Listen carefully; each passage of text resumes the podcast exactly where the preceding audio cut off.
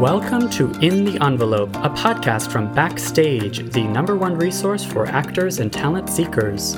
I am your host, Jack Smart, awards editor at Backstage, and I'm here to guide you through every aspect of the entertainment industry with the help of some of your favorite stars. These intimate, inspirational conversations with today's most award worthy film, television, and theater artists provide you, dear listener, advice on how to live the creative life, personal stories of success and failure alike, and maybe, just maybe, a tantalizing glimpse in the envelope.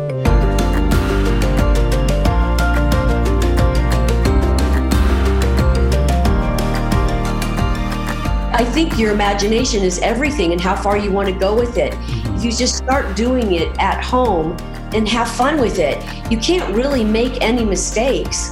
You have the opportunity to create something that is uniquely your voice. Mm-hmm.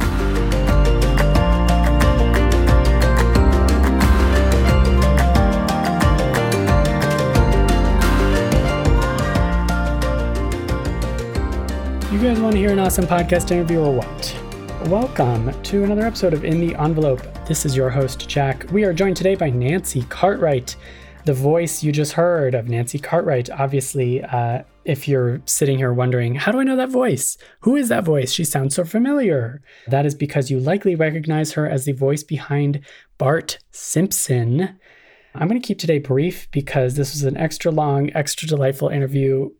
you will hear me uh, geeking out at one point during this interview with the lovely Nancy, who said that I asked her a question she's never been asked, which is sort of always secretly my goal with these interviews. Congratulations to Nancy if you're listening um, on your Emmy Award nomination. This was recorded before the Emmy nominations were announced. Uh, she's been nominated for her third time for voiceover performance as Bart and other characters on The Simpsons.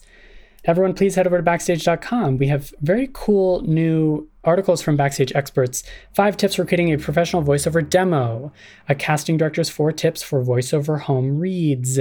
The voiceover content on backstage.com, if you go to our voiceover specialty page, is very much up and running to suit your lockdown needs. Whether you are brand new to voiceover or a veteran looking to continue working in one of the only areas of the industry that is still up and running, check out backstage.com and do listen on to this interview because um, Nancy covers the voiceover industry then and now, how it's affected by this by this crisis, and I gotta say, it makes uh, getting involved in voiceover and a career in voiceover sound very exciting, and um, it's really inspiring and I'm being cheesy, so let's get to it.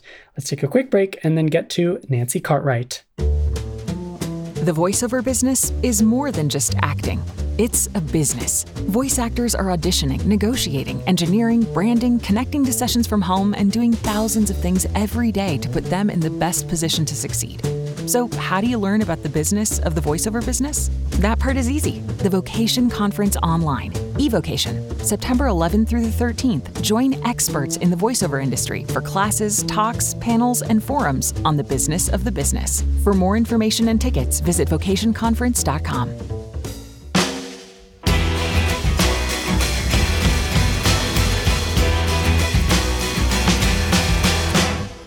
A legend in the television and voiceover industries, Nancy Cartwright is the voice behind Bart Simpson and other characters on the world's longest running sitcom, The Simpsons. She's also lent her distinctive voice to the Animaniacs, Kim Possible, Rugrats, The Replacements, and more, turned her autobiography, My Life as a 10 Year Old Boy, into a one woman play, and wrote and produced the film In Search of Fellini. For The Simpsons, she won the Voiceover Performance Emmy Award in 1992 and is in contention again this year for the third time. Here is the iconic Nancy Cartwright.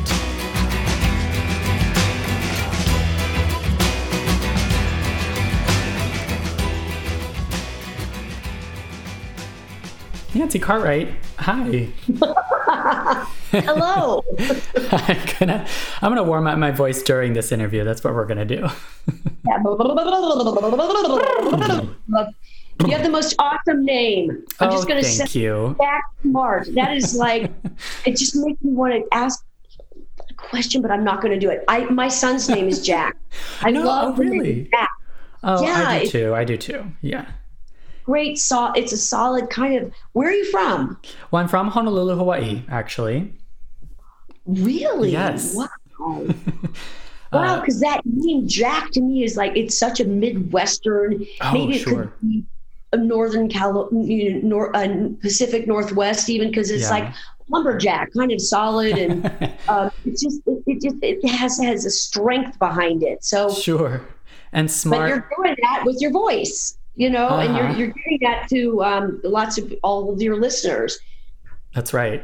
Yeah. It's not a pen name. Like I, I'm a writer, I'm a you know, I'm an editor at Backstage and it always people always ask, is it not your real name? But it is. It's it's my given An name. awesome name. Well done, Thanks. Uh, mom and dad. yes. well, they're definitely listening to this, so so they'll they'll thank you for thanking them, I'm sure. Um, thank you so much for joining our our in the envelope podcast. We are um there's a couple this podcast has been around for a long time, but we are we have this renewed focus on voiceover actors, voiceover talent, how to get into voiceover, and I'd love to of course grill you about that today. But um in particular, we got to ask about what's going on. Like I understand that you as a voiceover actor with this long running gig on The Simpsons that you are still working. Um, how how has your life changed? How how's everything going? Well, in terms of The Simpsons, yes, we're we are we're still doing it, which is amazing. And in fact, yesterday was incredibly chal- It was a bit challenging day. I'm used to doing voiceovers, um, not in the studio. It's it, you know the fact that it's animation and voiceover lends itself to you don't have to be there. You don't have to talk to the other actor. You, you, you follow? Yeah. So we can be remote. We we can be away. Mhm. And Hank lives in New York. Harry doesn't live in LA. Um, all of us travel, and they still can do us at a local studio, and it's super easy and Mhm. no problem. And somebody else is the engineer, and you know they set you up, and you got a headset on, and the director's back in Los Angeles, and they're giving you direction over the phone, and there's a slight delay, you know, but uh-huh. it doesn't matter because the setup as long as it's being recorded and the sound is good you're everything's fine. But doing it at home hey it's it's got its challenges. And I, I don't mean to sound like i'm complaining oh my god i am we are so we are so privileged. I, I really mean it. We're so privileged. I don't know who else is working in this industry bes- besides the voiceover people Right. you know because of the way the way things are right now with the with this Totally. quarantine, lockdown, COVID disaster. So we all have our own setups at home. Um, I haven't had a studio for a long time. I used to audition. I used to have a studio at my house, Okay. but but what happened was I just kept turning down. I kept saying, "No, I, I don't want to do this. I don't want to do this." At home. And it was- yeah. yeah i didn't know it, it, it wasn't the effort of doing it i didn't i didn't like the content jack Oh, okay. yeah i started being a little bit picky about Sure. what it is well not picky i'm it, there's a certain a certain standard there's certain Hmm. things that i want to communicate and how i want to communicate it and I, again i feel like i'm privileged i really do feel Mhm. privileged this was a bit ago and i realized after doing rejections for about i don't know a year i'm like you Hmm. know what i i believe that the world is telling me or the universe however you want to look at it the industry is telling me it's time for you to maybe you should start producing because the truth Mhm. is that i if i don't audition for a job I, I didn't I didn't need to have another job. The Simpsons is like the mother lode, as right. anybody wanting to do voiceovers know, knows that we all scored in a big big way but and, and so i don't need to have another job but i love doing what i'm doing and i love working on other shows but if i was having so turning down so many opportunities i thought if i got cast in that part that i would be taken away a job from somebody who like me was just starting uh, you know 40 years ago Gotcha. Yeah. that makes sense you know it's like i want somebody to be able to somebody who really wants to have this job they should have the job. Hmm because that's i mean it's kind of something that i th- that it's a a bit of my own personal moral code is that you know you, you you should do what you love. And if you don't really love it it's it's not going to come out very great. Absolutely. Yeah. Yeah. So that was like a two-pronged win because i stopped doing it. I gave somebody else an opportunity mm-hmm. to do it. Well three-pronged really. And then i could go should go off and do something else yeah it was it was a really good lesson and um, so things have advanced and and other people got work it's everybody wins you know yeah, and you you did you went into producing. I, I understand you wrote an episode of The Simpsons last year. I'm so fascinated by. I obviously want to ask about your early career and kind of how you initially you really just hustled and hustled and hustled to do as much voice work and acting as as possible. But it kind of sounds like is that is it safe to say it's still part of your mission? You're still pushing yourself every day. Yeah, it is, it's and amazing. I think that Oh, you know what? Well, thank you. But I just feel like it's just who I am. And it's all about creating. It's all about what else can I do and to um, to cultivate and nurture the muse inside of me. Because I have found in time that I think it's definitely true for me, but I, I, have an idea that it's actually true for any artist. Artists just love to create. Mm. That's what we do. Mm-hmm. And they don't have something and they're being stopped by either the industry or a person in their life or a show that they're on. It's like you have to have an outlet. Yeah. You have to be able to kind of rise above that and have some sort of a way to express yourself mm. artistically. Because I think that's what we do as artists. Definitely. We communicate through whether it's doing fun voices for the most successful animated scripted animated show in the history of television or it's for you know for doing a podcast or for doing mm-hmm. sculpting or painting or dancing or, or what or whatever it is you have to have an outlet it doesn't mean that this is nurturing the muse it's not necessarily putting money in your pocket right that would be the ideal situation obviously yeah again, it's like that do what you love thing is not based on monetary exchange. Gotcha. It's based on passion. Mm-hmm. You if, know, so if you're chasing it for the, you know, pursuing art for the monetary value for purely financial reasons, it's maybe the wrong approach. Yeah, good luck. And there, there are people actually that do succeed in that. They mm. become very, very commercial, mm-hmm. but and that's fine. I mean, you kind of got to admire something about that mm-hmm. for sure. But just just as a generality, I just feel like you should just do what you love. But I, so I, I'm. You had mentioned a couple things, and I do a lot of stuff, and I'm digging it, man. Whatever I can do at home, it's it's challenging to do do some of the stuff that I do um, at home. Um, it's like I've ha- I've had to think out of the box a little bit, and yeah. how can I make this work? Because, like you had said before, doing The Simpsons from home, that's a bit of a challenge. I'm by myself and I'm a little technologically challenged. okay, okay. But it's not my not my thing setting up a home studio. Right. So they they were really helpful to me. Gotcha. And kind of like complete what I had started saying earlier. I interrupt myself all the time. No, by the way, it's excellent. it's the best. No, it's great. They were great. You know, they helped me set up. They, they sent over the equipment because that was the point I was trying to make. I didn't have the equipment anymore. Uh-huh. So they got me the equipment. I had to find the right room. I had an idea where it should be. Yeah. It needed to be super quiet. And Jack, about 10 days ago, my uh, I, I, broke a gasket in my bathroom. Oh, and uh-huh. it flooded my bathroom. Oh, no. Yeah, and it's an old house and it had wood a wood floor. It ruined it and leaked down into the kitchen. Oh no. So now it's like, oh my gosh, I can't do this. Um, how am I going to do this? I need, okay, all right, where's another place that I can, so it's sort of setting up and um, m- moving my things into a whole different area. I'm showering in the guest house now. Yeah. And it's a little, I'm a little out of sorts, but I sure. know nobody playing a violin for Nancy Cartwright. well, it's actually funny to hear. Like, it's so it's so cool that you get to that the Simpsons gets to keep going and that you can record from home. But this fa- one of the fascinating phenomenons from this whole crisis is this every a lot of office workers and a lot of people who had the commute to go into work every day are discovering this the challenges yeah. of working from home. It's kind of funny to hear you're doing that too.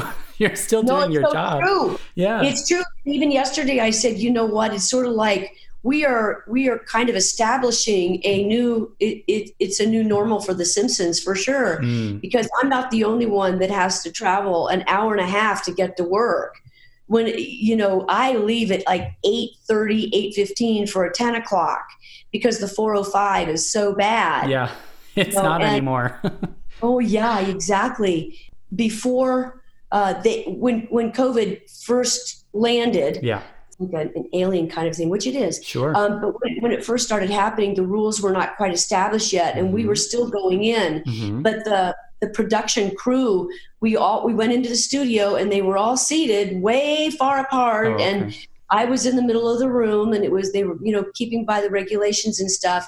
But then it just you know it, it just got a little bit stiffer. And so that's when they came up with the idea of setting us up at home. Wow. But it's it, they're wonderful. The, the the the engineers are great and they're very patient with me as well as others that are not so equipped with it. And same with with chuckie on the rugrats you know mm-hmm. um, that's nickelodeon. And they did this same thing. Yesterday i did a, a table read which has its own um, idiosyncrasies on how you do that. And they like us to be on zoom so they can see the actors and our faces cool. yeah. you know yeah it's awesome and um, there's about 70 of us, Jack, on Zoom conferencing. wow. It's amazing. Yeah, and cool. wow. And people kind of get an insight into what our a little, a little portion of our house or a studio looks like. Mm-hmm. It's sort of a sneak peek. And I've got some animation art behind me where I do that.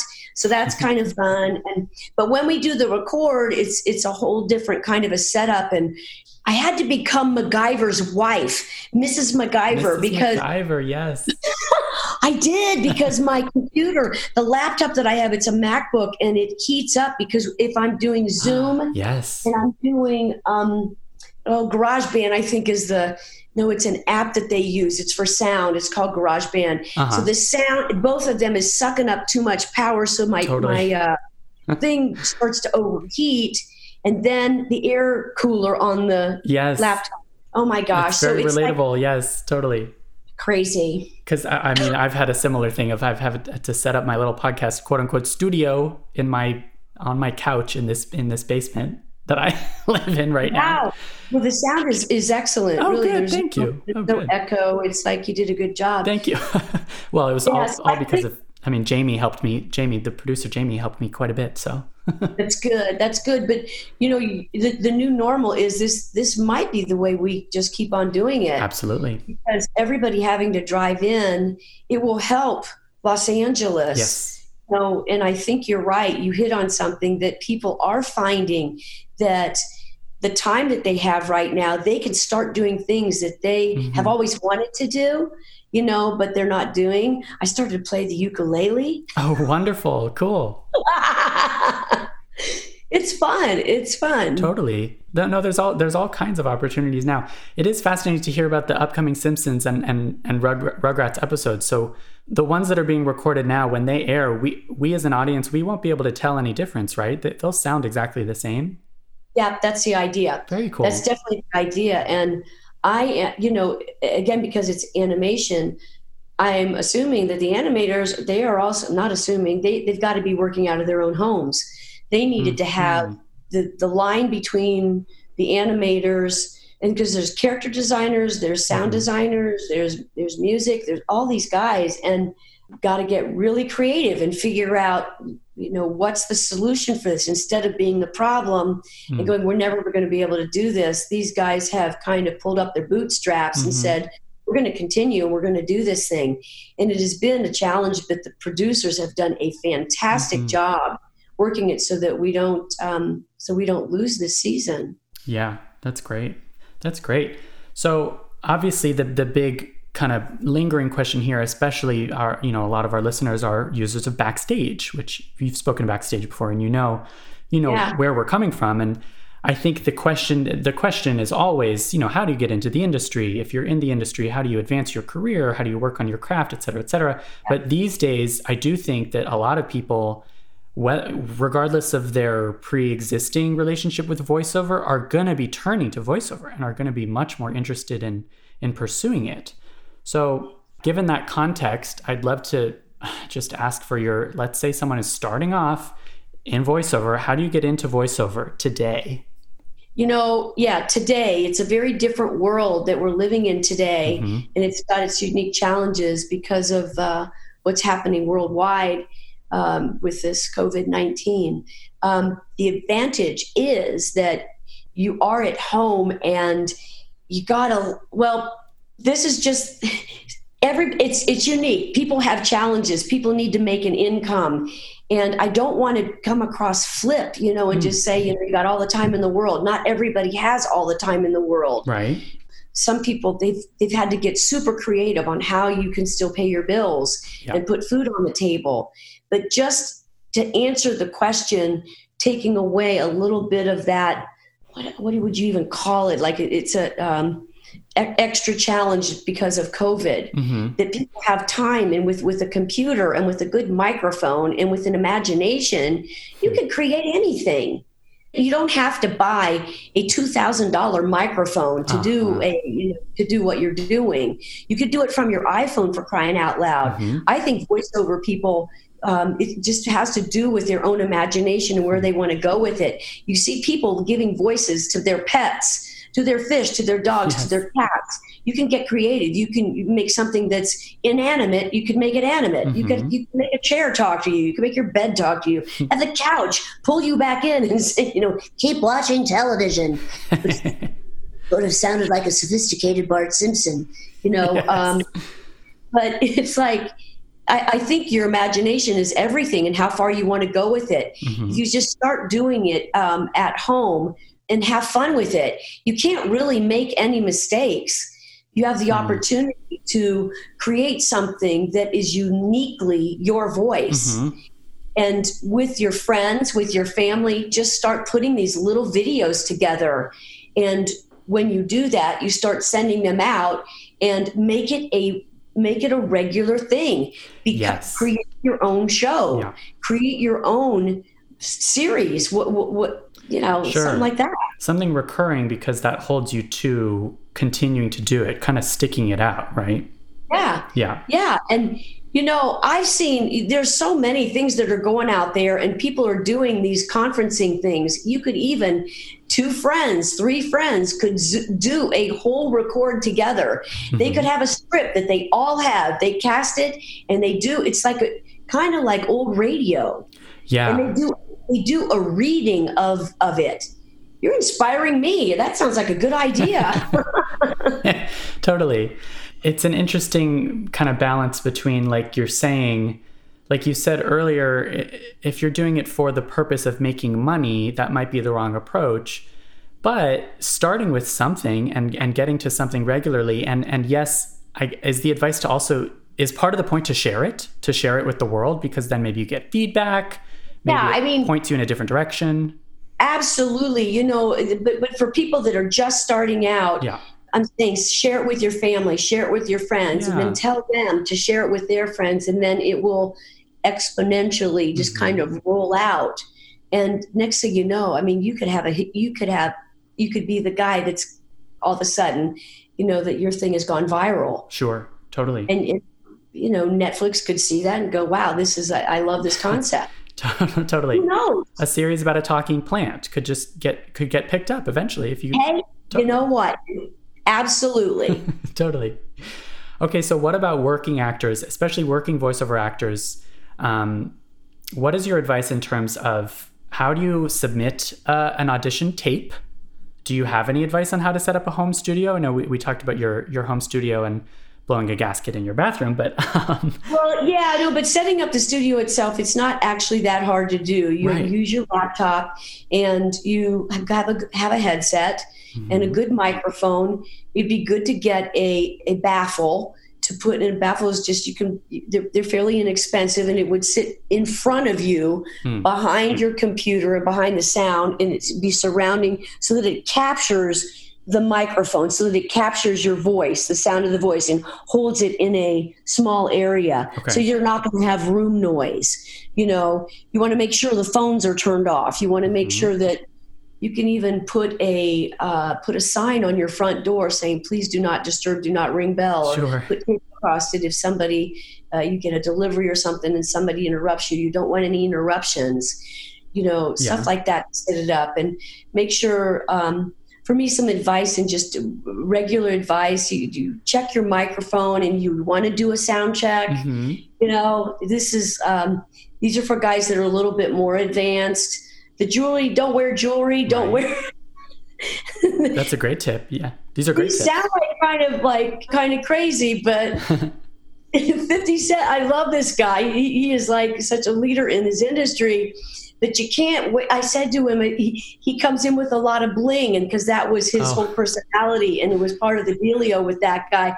But you know, 50, bring it down to about a nickel because it's like it's making too much noise.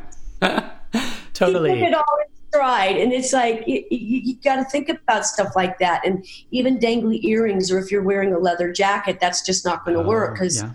yeah, a microphone is, uh, uh, and Jamie will back me up on this. It's very sensitive. Totally. pick up. Uh, That's a great tip. Yeah. Um, what do you know about voiceover reels and and kind of how do you craft a really good one? well, I think a good reel or uh, yeah, a little demo tape.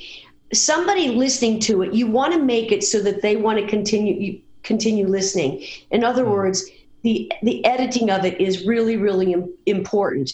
So you want to have segments of little pieces, little bits. You don't have to do whole commercial spots.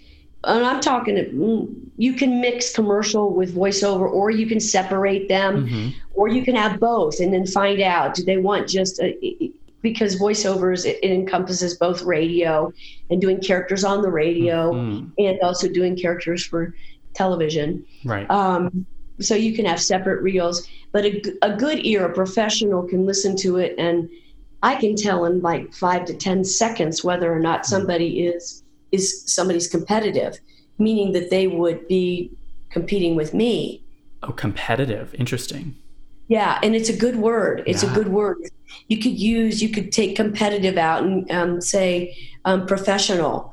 That they have, Mhm. they have to have a certain standard in order to really Yeah. be able to to succeed. Things like differentiating your character voices. You Yeah. know, it's been it, it's been a, a, learning curve because although The Simpsons wasn't the first job that I ever had, Mhm. and I'd been doing it for um, I don't know six six or seven years prior to that audition. Mhm. Um, I'd done a bunch of other stuff, My Little Pony, Glo Friends, Snorks, Pound Puppies, stuff like that. But I found with The Simpsons that um, uh, there were no audi- the only the only character I auditioned for was Bart. Right. That was it. right. And then the other ones, when I would get the script, I was cast as Bart and did the Tracey Ullman show, and then it went into the half hour. Mhm. So I would get my script, and all of a sudden, I have a character named Ralph. And that you were given. Yeah, Okay. and there was no audition, Jack. It was You've like I showed. the gig. Yeah. Yeah, I showed up the next day, and at the table read, and it wasn't just me. It was Dave. It was Dan. It was you know Hank, and eventually Harry. All of us were given these voices, and throughout the you know the first season, all these mm-hmm. citizens of Springfield were being introduced to the public yeah. and you know within within a couple of seasons i had, estab- had established myself just like the others as doing these multiple voices Yeah. back to that as a voice actor you have to be able to differentiate um, and make a, a difference between all your characters early on nelson Mhm. and kearney they were a little too similar oh, okay. uh, it- just my own my own ear listening to myself back then i went Mm. wow i didn't know is kearney going to be a regular guy and it turns out he is Mhm. so as time went on it just sort of i had to kind of like a uh, like a sculptor i had to kind of get in there with my voice and chisel this out and cool. carve this little and make him more specific Yeah. so that now, after all these years, Bart, Nelson, Ralph, Todd, Kearney, Database, Mhm. Maggie, Chuckie, these guys all are very, very identifiable. Yeah. But it took Some trial and error. an evolution Yeah. to a little bit on, on a couple of my guys. Just, just Yeah. actually, it was just those two. So again, the tip to somebody doing this is just make your characters very, very specific and make solid choices Mhm. make decisions on who they are and what it sounds like so that you don't waver. Yeah. That's fabulous advice. This is honestly my favorite thing to talk about is is like crafting characters, especially as you're saying like the differentiating yeah. when you only have your when you only have your voice. You've said before you study people you study people physically. Is that true? Like you've you've yeah. studied mannerisms, posture. Do those things affect creating characters? Totally. Great question. Absolutely. Because if you could see me now, like when I'm doing when I'm doing like Nelson Muntz, my eyebrows are way up. Whoa, you can see okay. the wrinkles in my forehead and you can feel them in my throat. It's like for him, it's like physically I change and it's not anything, Jack, that I think about. Yeah. It's just I know that character in order to do it, I get into the space of Nelson Muntz and I just do it and I lift up and Wow. there you go. And and like when I do when I do Ralph Wiggum, when I do him, right now, I'm pulling my voice to the back of my throat. And I've never really, when I did that, I did not think, how can I change my voice uh, physically? Yeah. What do I have to do physically in order to? I, I don't think about it. Yeah. This is my method, I, if you could call it a method. I just do it. I just do it. I try it out. But to get more specific on what you had said to me, I study people, I look at people. I, I forget what year it was. It was in the 90s. So it was Mrs. Doubtfire. That movie oh. was Robin Williams. Miss him, miss him a lot. Yeah. Miss his creative juices. Um, watching that movie, of course, because it was about this voiceover guy, mm-hmm. and watching him, the actress Mara Wilson. Yes was only six years old doing this thing. She was a little girl in the thing, and she had a physically her two front teeth. She had a split. Oh, she had yes. her two front teeth had a split. And I'm listening to her, and I sat. I remember specifically at the theater, sitting forward in my seat, looking at the screen, and going, "Look at that! Look at that! She talks like this. Oh. She talks." Yes. I go home and that I remembered that. So then I'm so I'm trying to come up with a certain character. I don't have a split. Uh, my voice is a little tight today. So I don't have a little split in my voice, but I can certainly make that sound, uh-huh. sort of sound like that. you know, so that that's it's it's so such a little thing, but man, it makes her so specific, mm-hmm. right? Totally. That's fantastic. And then of course, if you're creating a character that's in a recurring series, it's about honing the character and then getting back into it so that you can do it consistently with the last time you did that voice, I guess. Yeah, that's right. Yeah. So, yeah, before this with other shows that I've been on and we when we just get started doing it and you say, "All right, you did the audition, you got the job. Mm-hmm. Now what?" You go in and they will play you a reference tape of of the job that you did that got you the part they will play that go, "This is the character that that you did. This is the one that we like." They will because okay, absolutely, it's so not a problem. They've got that. Huh. They, they, because these are producers and they they they'll have it on hand to play it for you. And sometimes, you know, when you go in, you'll do, gee whiz, three, four different mm. versions of a of a ten year old boy, yeah. except I didn't do that for The Simpsons. For Simpsons, it was one voice. That was it. That's what I wanted to do. And bam, Matt Groening, well, that's it. And they, they had hired me on the spot, but that's unusual. Yes. That, yeah, that has never had, that had never happened previously and it's never happened since. Yeah. Because they want you, producers, casting people, they want you to get the job. You're trying to solve, yeah. you're the solution to their problem. Their problem is we can't cast this part who's going to get this part totally you know so they're listening to dozens and sometimes hundreds of tapes right. and trying to make decisions on who's going to get this part who do we want to meet i mean with covid obviously it's a whole different thing but and in some ways, I'm telling you, it's much easier. You can just do it. You send the tape in. You don't have to go there. Mm-hmm. You don't have to find out where the studio is. You don't have to drive. You don't have to put up with traffic. You don't have to park. You don't have to get there early. You do the tape. You send it in, and it's it's super super simple. Yeah. Oh, by the way, and I didn't finish that thing because I keep interrupting. I keep interrupting myself. The tape, two minutes long. You don't have to make Oh, it any uh-huh. longer than that. Okay. By the way, two minutes long. You want the listener to like wonder what's happening next, so it Mm. needs to be edited in a way that pulls you. It pulls your interest to see what else can this person do Cool. and that's again where I don't know that you're going to edit this. This is a podcast, right? So it's not going to be. I'm not editing a thing. I'm not editing an out I'm thing. sorry, Jack. We're keeping all of this. oh my god. People have, might have to take notes on because I'm I'm kind of all over the place. that's totally that's totally how this podcast is designed. Well, and I, I'm so glad you brought up the audition of. I know you've talked about it so much, and of course you've written a book about Bart, and it's all it's it's really fabulous. But as you say, that was an unusual audition, auditioning for Bart. But could you? What do you remember about it? I did you you originally went in for Lisa. Yeah, yeah, I did. And I had about a year prior to that audition, I had met the casting director, and it was just a general. It wasn't for any specific part or show. She was just meeting with actors, and I was set up to go meet her. And um, she wanted to know it was Bonnie Pietila, and she wanted to know, uh, you know, tell me about yourself, Nancy. How long have you been in Los Angeles? Where are you from? That kind of stuff. And I Mhm. told her my background and my background was very different. It- she wasn't a, a, a casting person for animation. She was for on camera because she was the casting director for the Tracey Ullman show. Oh, okay, right. Yeah. So I actually am trying to think at that time, it wasn't just prior to the Tracey Ullman show, but she Mhm. was casting director that eventually became the casting director for The Simpsons Mhm, on the Tracey Ullman show. mhm. So she was just generally meeting with me, and I just told her that you know I'd studied with Daws Butler, and Right. he was the voice of Huckleberry Hound and Captain Crunch, um, Baba Looey, um, Yogi Bear, Yogi Bear, yeah. Graw McGraw, and did, did all these voices, and um, she thought that was really unique. And I shared voices with her, and I told her what I was doing. And at that time, I was working on several animated shows.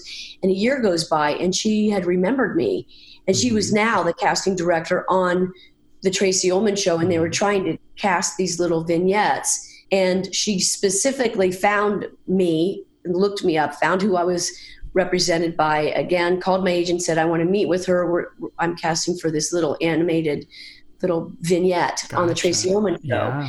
and we wanted to read for lisa so that's how i ended up going in but it wasn't lisa that i saw the monologue for lisa and i saw mm-hmm. the monologue for bart and bart man it just pulled at my heartstrings i just loved him instantly i said i want to do him That sounds like fate. Yeah. yeah, yeah. And I didn't ask anybody. I just went in and made the decision. And I told really Matt, cool. look, I'd like to do this. So if I had gone in and just did what I was supposed to do, I don't think that we'd be having this conversation today. yes, that's really great advice. Like meet meet with the casting director and know that it might take over a year for them to get back to you and think of you for something. And then yeah, Yeah. like think outside the box. If you if you see another part you you know you're a better fit for, go for it. That's such great, that sage advice. It's Yeah. really, really good. You don't wait, nothing is wasted. Any opportunity that you do and that you can have to to network, to mix with people, and especially now with, you know, that we have we have the internet, we have YouTube, we have you can create your own magic at home and put put your own show together that that we had talked about earlier. It's just like there's no stops. It's like the the world is like a blank slate right now. Yeah. Well, and my other question, because uh, right around that time, I think you've said before, was it a little bit of a decision to, was there a, a split in the path of like, I could go into more on camera work or I could go into more voiceover? And you were, you were being mentored by Daws Butler, which is, which is so huge. Did that kind Yeah. of tip the scales? Like, did you feel like you had to make a choice between the two? Wow. In all the years that I've been interviewed, nobody has asked me that question. Nancy, thank you. Oh my gosh. Thank you for saying that. I am serious. That is like, wow. Good job, man. All right, we could stop there. We could stop there. I got what I wanted. This is great. Okay, so Thank this you so is really oh yeah, man. Um that's that's remarkable. Um so listen, so much had happened. This happened. This is a great question. Thank I'm you. kind of looking at it going, um, it happened actually in the late happened about in the late 90s what the simpsons was already on the air mm-hmm. and for about maybe eight years eight or nine years and i had two kids at that time mm-hmm. um, well, i mean still do but i was really i was doing a lot of um, God, was I? Uh, no, I was doing a lot of. I was doing community work. I was um, mm. volunteering and doing things like that, and mm-hmm. putting some things together for me, things that I love to do. And I felt pulled. And I had done a bunch of on-camera work back in the '80s. I was on Cheers and Empty Nest and Mr. Belvedere, right. Twilight Zone, and mm-hmm. um, by '90 something, I had also worked on the stage and done theater and I'd done several one woman shows. I'd traveled around I had traveled around the world and done some one woman shows right. and it was just I was being there were a lot of of opportunities and I looked at it for myself and I thought, you know what? I this is a, this is not what I originally came out here for. Mm. I found it as a voice actor. I loved I liked my anonymity.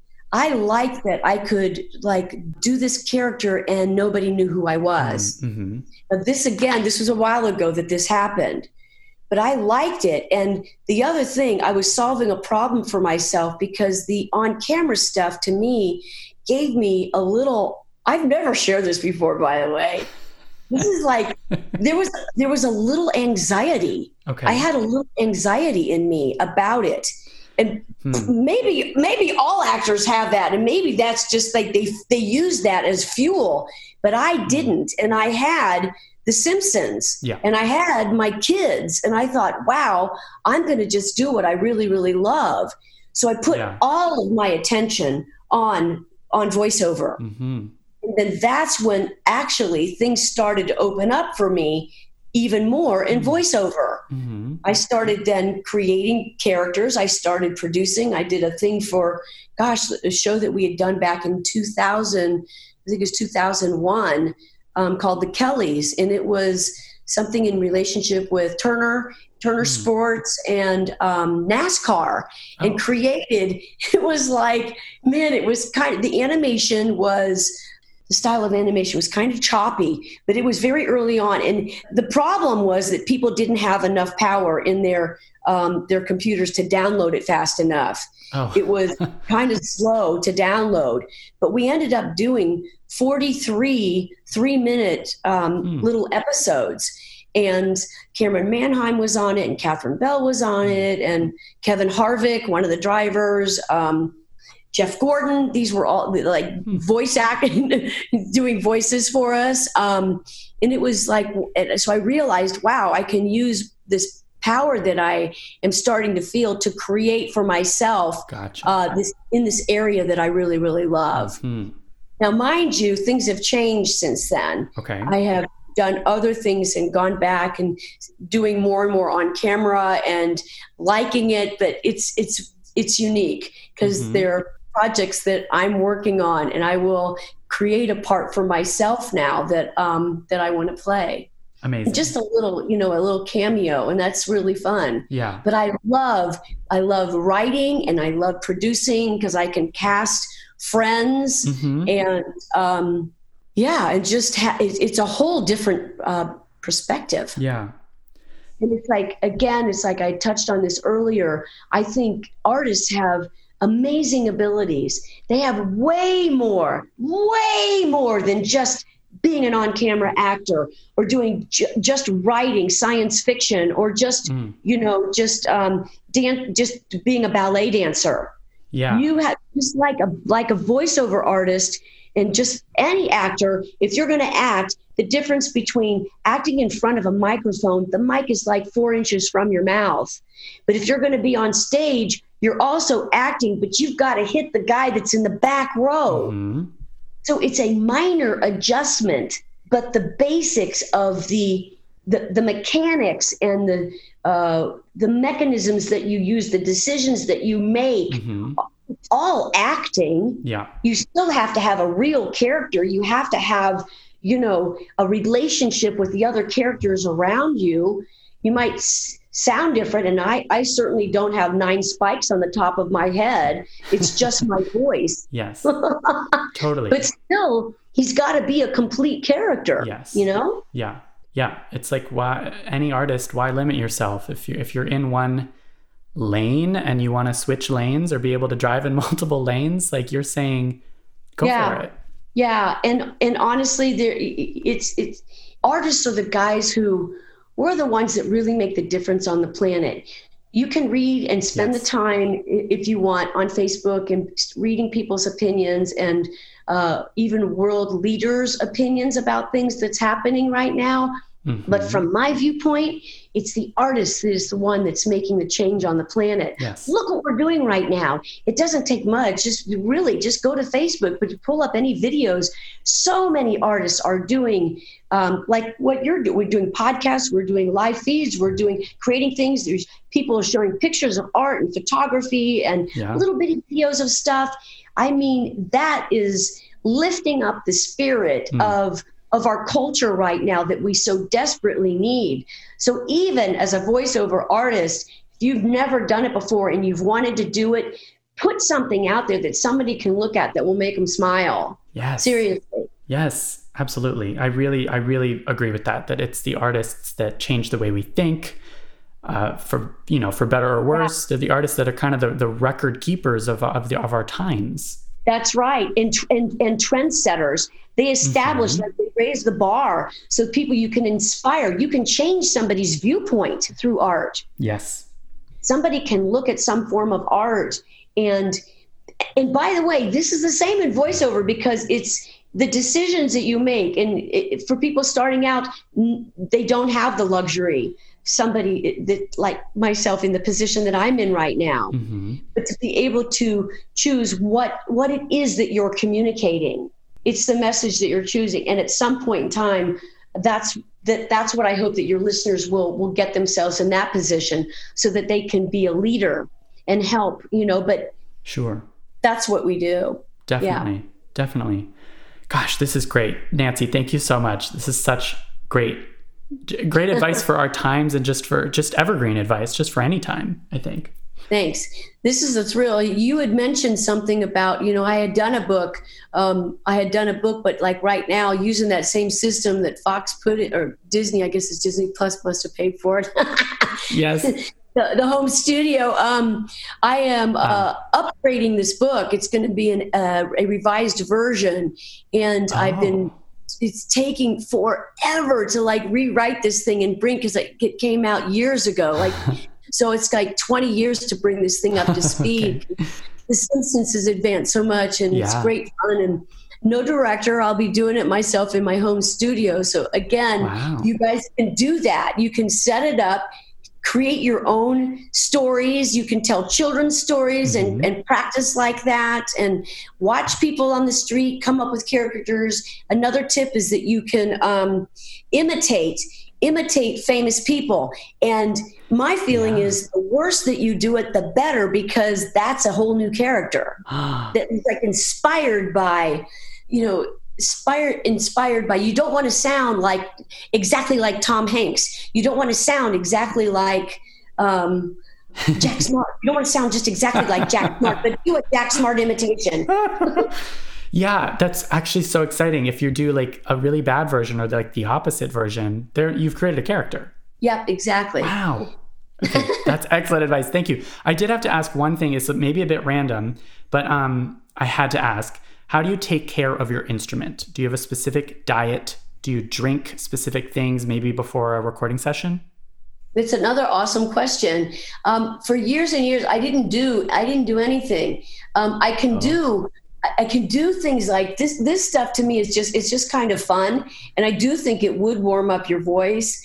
I hadn't done it, but I just started playing around, and I I'm singing a little bit more and mm-hmm. warming up my voice by singing mm-hmm. like quietly to myself, so the neighbors are not disturbed. But um, tongue twisters. You need New York. You need New York. You need New York. And you know, say it fast. Hmm. What did you do today? Today, a minute or two to do. A thing that's distinctly hard to say, but harder still to do. If you beat it to do, a quarter to do, with the rat to do, and the dragons will come when they sound the drum in a minute or two to do. Today, a minute or two to do. So you can learn that and say that. Uh-huh. That'll warm up your pipes. As far as beverages, Uh, usually I drink like a, um, the beverage of, of the week is like cranberry juice Hmm. with a little, with, and water. Um, that's really more of a health thing. It's not really about my throat. That's really more about my, my digestive system. but it's all connected. Yeah. Yeah, kind of all connected. Warm, warm is much better than cold Okay. um, because it's you're talking about your vocal cords, your pharynx, your larynx, and warm water um, won't Mhm. shock you. Just you know, slightly warm, not Mm, hot. Not hot. Okay. Um, yeah, I avoid milk chocolate. Uh, dark chocolate is the is the sweet of choice Okay. because milk tends to um, Hmm. for me anyway, a little lactose intolerant tends to stuff me up a little bit. Gotcha. And yeah, so that would help. What else? I have uh, I have a I have a little voiceover first aid kit. I don't have it in front of me right now, but if I Oh. get a sore throat, it's it's it's actually better to actually not talk at all Okay. rather than whisper because whispering tightens those muscles Yes. and it's more of a strain or it's better to just try to talk normal Okay. when you have a sore throat or a uh, or laryngitis it's better to keep your keep it open because when you do that it's actually it strains your It's a it strains your voice a little bit more than just actually talking normal it sounds worse but it's actually better hmm That's great advice. I actually was gonna. I was wondering about what happens when Bart Simpson loses his voice. Like yeah you got to take. You must have happened. Yes, it's happened a few times. Um, you know, they're very understanding, and it, again, there's a lot more leeway, and why so many actors want to do voiceovers. Yeah. There's so much more leeway with just being a voice. You don't have to memorize. You don't have to memorize the lines. You don't have to hit your mark. You don't have to do makeup. Hmm. Um, you know, you you show up early. Uh, you do your job. You find out if if you deliver. Do you, is there anything else that you guys would like? uh, on a show like The Simpsons, it's a pretty well-oiled machine. So, but I Mhm. still like to find out. And if I'm not delivering what they want, Hmm. Personally, I don't have a problem if you give me a line reading. If I've already given you four or five different takes, and I'm not quite understanding what you're wanting, Gotcha. give me a line read because sometimes it's tough to communicate exactly that emotion hmm you know, f- from the director's viewpoint. Sometimes it's a little challenging. So it's good to leave the ego outside the door. I mean, we as artists, we we can create so much. Meryl Streep, when Meryl Streep was on the show, my God, she did like ten different takes, and they were all different. she Wow, was yeah, yeah, yeah. amazing. Cool. Yeah, and that's that's that's another thing about versatility. Just keep doing it different. Hmm. You're going to lock into something. I know I'm taking us off track here. Go ahead. No, that was literally my next question. I mean, thank you so much for bringing up Meryl Streep because she has to be mentioned in every episode of this podcast. But I was actually going to ask too, like, uh, how much? I, I know it depends on the gig, but is it okay for voiceover actors to tweak lines if they if they think something doesn't sound right? Are you allowed to have a conversation with the director or the writer about changing changing words around? Yeah, you know, I think it's just. I think that is something that is developed with that that relationship. Okay. um, at the beginning, uh, you can sometimes, hey, you can't have you like at a table read if if you're inspired by something, you know, and you, something you just spit out as an ad lib. Next thing you know, it's written in the script because it got a huge laugh. Mhm. I don't think nobody would want to stop. Nobody that's smart and creative would want to stop an artist from contributing Gotcha. you know it's a very voiceovers is a very it's collaborative there are so many different departments in, in putting an animated show together. And a lot of the things that i'm, I'm speaking for myself but but Mhm. even things that the other actors have done they're just ad-libbed. I the way i do it is we do four takes for every scene. And then they'll go back and do pickup lines of that same scene. Because some things that are just need to be tweaked just a little bit more. Mhm. um, if I am inspired on like take number take number four, I will just say say what I want to say. It's related to it. It does. It's, it's not a total non sequitur, but it's something that would fit. And I don't know if they use it or not. It's like Right. the show doesn't air for another six months. Yeah, fascinating. I'll throw it out there free of charge. You can have this, and hmm. next thing you know, you know, eat my shorts ends up being on a billion T-shirts. You know, Yes. Eat My Shorts was an ad lib, wasn't it? Yeah, it was, and it was so early. It was way, way early Yeah. at a table read when we weren't even in the same building that we're in right now.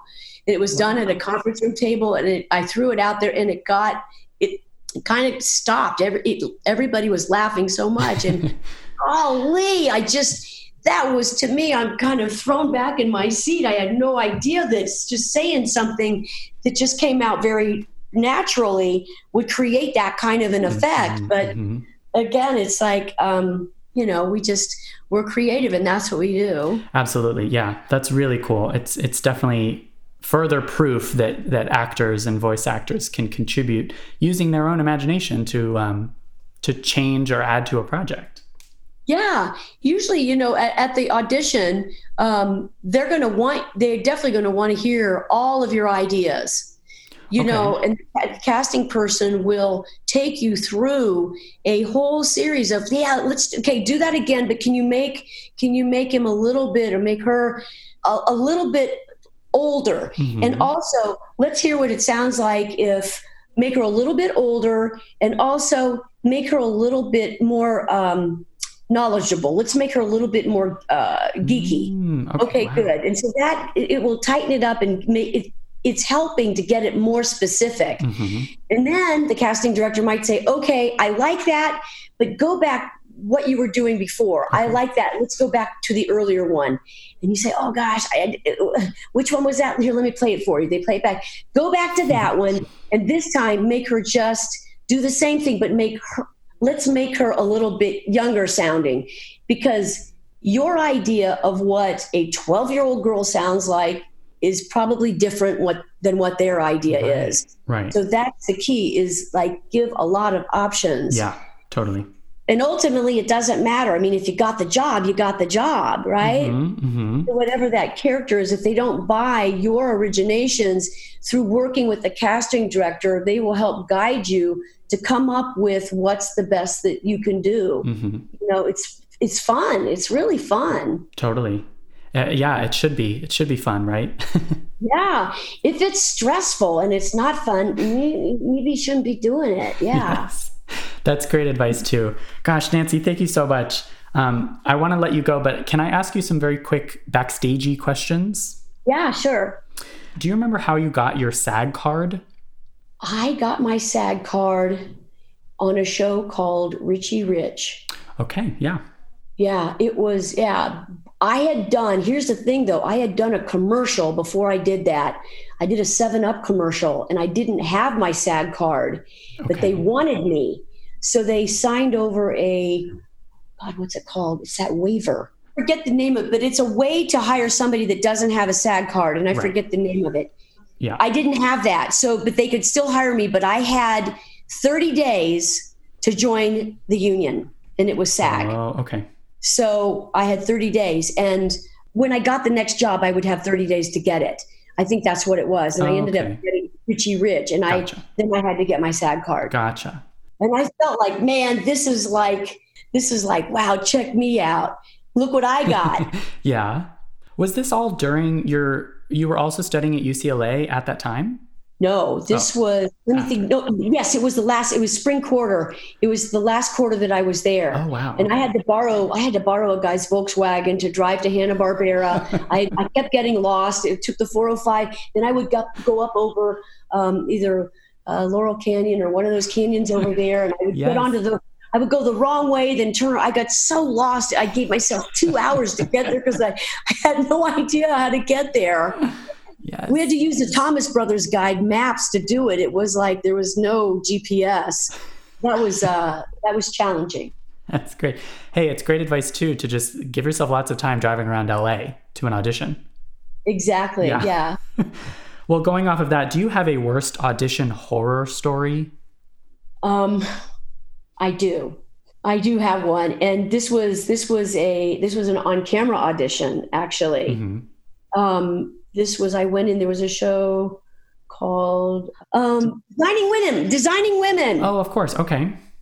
So I went in for Designing Women, but I was playing a character that was from New York, Mhm. and so here the casting person was doing it with a southern accent, and I'm supposed to be doing like I'm from you know from from Brooklyn Oh. and I I just went blank. I just I couldn't do it in the same room. They were all like all of them sounded like they were from the south and it was like that was so easy and I have such a ah. sensitive ear Yes. but to try to do then you know like I'm from Brooklyn it just I was so embarrassed and you know and now it makes a good story.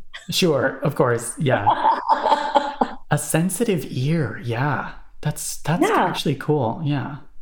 No, it's a, I think it's a good thing. I Yeah. think ultimately it's a good thing, but learn a lesson. You know, I, I I'm not even sure what to say about that. Again, it's like that was kind of an on-camera thing. It was all kind of adding up to look. Let's just we're going to be focusing on this. Yeah, yeah. Do what you, do what you love. Right.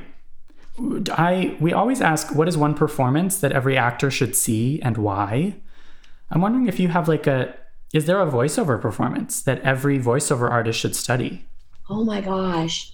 Actually, I think there's I think there are several. Mhm. um, just performances of like just some some iconic characters that actors created and i don't think it's going to be a surprise when i say tom hanks you know in toy story Yeah. or eddie murphy in shrek you know donkey in shrek Yes. so funny but there's another there's another animated film that people should watch because it's not a lot of voices but there i think it's kind of actually there's two of them WALL-E is one that's mostly about sounds and music but there's also one called the triplets of belleville and it's oh my Oh, yeah. beautiful Yes. so so beautiful That's great. Yeah. yeah yeah i mean the other thing is uh fans of the simpsons just keep keep watching the simpsons I was to say of course, yeah. Okay, last question. Um what is one piece of advice you would give your younger self if you could go back in time? Probably the one thing that I would say is that you are responsible for the condition you're in, no matter whether it's you're doing really, really well, is that you did that, you earned that, you know, all the accolades, your successes, and also, you know, if you're not doing so well. Hmm. In other words, it's like it's not right to blame somebody else for who you are and what it is that you're doing because Yes. you're the one in charge. So when it comes to doing voiceovers, just ask yourself, what is it that I can do today that will help me be able to do voiceovers a little bit more today than I did yesterday? Mm. And that way you can be causative over your career and you can gradiently just start to move yourself up so Yeah. people will start to know who you are and what you do. hmm We all had a beginning. I was a big zero when I started out, you know, and it just, you take your baby steps, Mhm. and as long as you keep on cultivating yourself and challenging yourself and doing what you love and, you know, putting yourself out there, as, as small as you might think it is, your confidence level will start to build. You'll do more and more, and you you will get a little bit of a following. Mhm. And so when the time is right, you'll be ready. You'll be ready for it. Yeah. That was pure podcast gold. Thank you, Nancy. you are so welcome. This has been such a pleasure. Thank you so much that we really, really got the deep dive into I mean, how to break into how to break into voiceover, but just yeah, how to continue to push yourself as an artist. We really, really appreciate it. Oh, Jack, this has been a pleasure. I think you're a total delight. I admire what you do so much. Thank you so you, much, you Nancy. really, you're so skilled at it, and you really pull out these questions. So I, I thank you so much. Thank you. You've just made my you've made my day. You've made my weekend. All right. Well, take care, stay healthy, and You too. catch you later, man.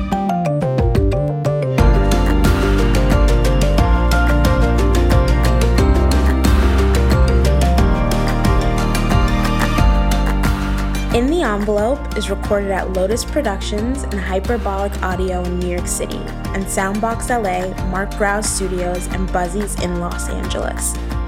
Thanks as always to our producer extraordinaire, Jamie Muffett, and to the team at Backstage, Samantha Sherlock, Mark Stinson, Caitlin Watkins, and of course, Casey Howe. Visit Backstage.com and don't forget you can subscribe to Backstage by using the code ENVELOPE at checkout for a free trial. That's right, 100% free. For more exclusive content, join us on Facebook and Twitter at In the Envelope and subscribe, share, and leave a comment. Would you like us to interview next? Thanks for tuning in. We'll see you next time for another glimpse in the envelope.